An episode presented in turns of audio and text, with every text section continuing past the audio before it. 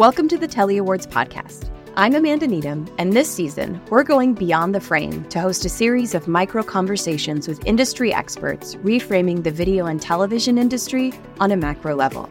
In this episode, we delve into the recent 2023 Writers Guild of America strike with our guest, Liz Hynes, a writer for Last Week Tonight with John Oliver and WGA East council member. Stay tuned for intel on their strike strategy and contract wins, discussions of AI and Shakespearean monkeys, and how to write a joke. Welcome to the Telly Awards podcast. I'm super excited that you are joining us today. One, as a writer, two, as a writer on a super cool show that everyone knows, and three, as a fairly active participant in the recent writer strikes who can, on some level, speak to what happened and why it matters. So, if you could introduce yourself, tell us who you are, what you do, and what your role is with the union, the WGA. My name is Liz Hynes. I'm a late night writer currently on Last Week Tonight with John Oliver, and I'm council member of the Writers Guild of America East. The Writers Guild just finished an epic strike. Uh, it was a sort of historic amount of time and on some level historic wins. What are like three top line things that happened that the world should understand and the ramifications of it? Big popular one is some guardrails against AI which is difficult to get concretely because you're trying to negotiate against law that doesn't exist yet in many cases. Now we do have some very basic parameters that I think are going to be kind of starting points for other industries trying to negotiate against AI. And anyone who's told no right away can be like, well, there is precedent for that actually. This other union fought for very, very, very basic. Like AI isn't its own intellectual property. And so far, the US Copyright Office agrees with us on that. But you just have to kind of be always thinking a couple steps ahead of that because the studios are. The studios, it was the last thing that we were fighting over was AI. So, you know, there's two ways to look about it. Oh, AI is a scary robot from the future that's going to kill everyone in their jobs, or AI is a tool that can be mastered and used. Is it a scary thing or were you asking for parameters around which, which it's used? Can you explain some of the, the thought behind how we need to be thinking about AI that came out in these negotiations, at least? Absolutely. So we're not Luddites. Like, we're not saying that AI should be banned completely. I think what we were really fighting for is it should be up to the discretion of the writer, of the people who are making the product. If you are a writer who finds AI useful to bounce ideas off of, go for it. That's totally fine. What we wanted to prevent happening is the studios doing the kind of monkeys writing Shakespeare thing of we're just going to have AI churn out thousands of ideas a day. These ones are decent. Let's hire one writer for one day rate, which is what they propose for comedy variety writers to punch it up.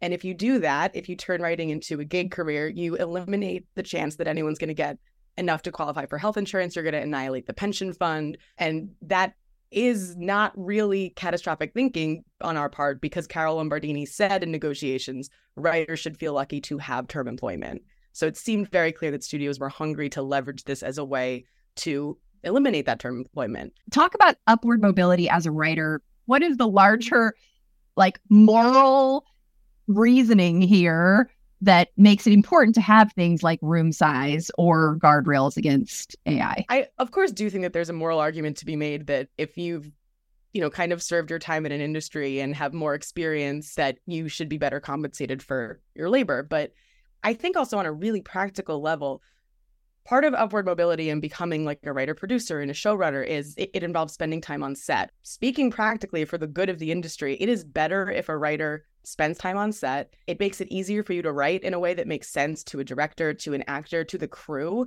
If it is not absolutely necessary to have a rain scene, don't put it in. It makes life miserable for the crew. You could you can make a more efficient show or film. You can make uh, a more creative thing if writers understand what it's like to be on set in every capacity.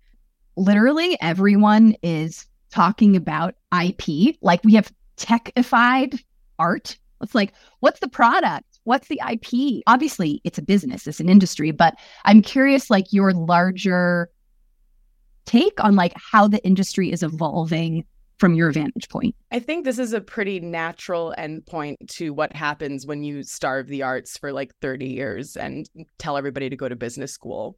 Then because we're seeing like very similar trajectories happening across lots of different industries and this is this is just the latest one where you have people come in and just ruthlessly be like how can we make this efficient? I've talked to like some real ai heads who think that like the concept of a human made film will that will become what indie cinema is. And the thought of that is like pretty heartbreaking but like the trajectory of data supported pilots less money in the hands of executives to experiment with 25 grand and say give me a pilot at least all of that has shifted to people like horror tom cruise and missiles so we're just going to make a movie called horror tom cruise missile and then people are going to click on it and then realize it's shit, but they're still clicking on it. So then it sort of is this cycle of crap. We are making steps towards data transparency because, again, it's like, how do you measure the success of something? And if it was, oh, here's the first fully generated AI film on Netflix, maybe it gets a billion clicks and maybe everybody tunes out after the first three minutes. So, what counts as a view? Does that count as being successful? Does it not? So, I think stuff like that is going to matter even more going into this because we're not getting an accurate sense of what people like. The idea of data transparency and it incorporating like what's good not just like what's clicked on or what's business is like actually revolutionary liz whether you want to acknowledge it or not because so often like the metrics that we use for everything they outsource externalities. It doesn't count not part of it. It's like what would be an inclusive data set for a successful show? I, I think third party validation is always a good thing because there was this case that we had with amazon where i believe once they reached a certain subscriber threshold they would have to pay the writers of Prime series higher residuals. And they got there and a third party source was like they yes we're analyzing the data and they're absolutely at that mark and amazon just said no we're not peacock for example the office peacock built their entire ad model on how many episodes of the office you could access I don't think those writers are getting a piece of that. And that's the residuals argument, right? Just to break it down and correct me if I'm wrong.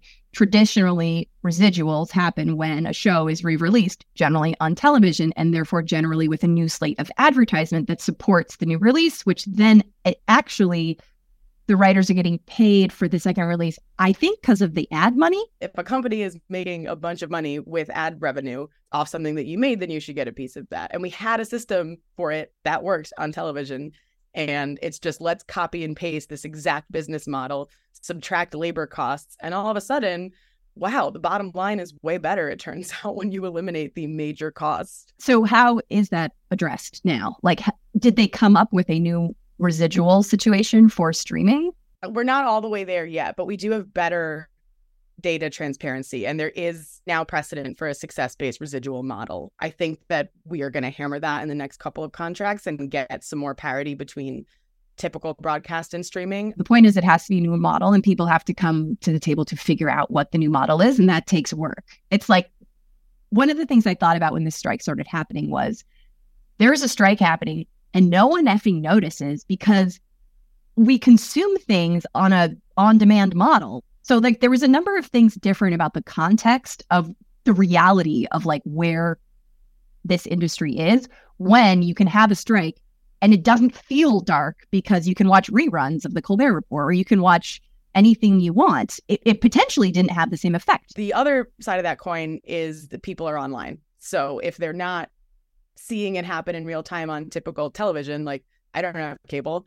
I wouldn't have known, but I do go online and then people were, yeah, writers are online. Not to mention all the support we had from other unions. There were going to be picket lines at all those places, but the heads of those unions reached out to our folks and said, we will encourage people not to cross a picket line. Then that changed our whole strategy. And especially with IATSE, there were crew members who, of their own volition and at their own expense, because they usually didn't get paid, they would not cross the picket line. Production can't proceed. So the studios got hit, I think, harder than they expected to with that. They thought, like, well, as long as stuff is rolling, then we're fine. Can you tell us in a nutshell what it is like to work on Last Week Tonight with John Oliver? How do you write hundreds of punchlines? They're not all good. okay. But there's usually a couple people doing that at the same time. So you do not have to like do the burden all on your own. Okay. So are you going to bring ChatGPT into this the next time it's just you and one other person and you have a hundred log lines? I would rather honorably submit a hundred terrible original punchlines. Well, thank you so much for your time, Liz, and for breaking down like this macro structure for us a little bit and giving us some of the details that you guys just want. I am honored to talk with you and very grateful of all the work you're doing on behalf of the larger creative industry in general. So let's set some precedents and go from there. I'm honored to be here. Thank yeah. you for supporting us and covering this.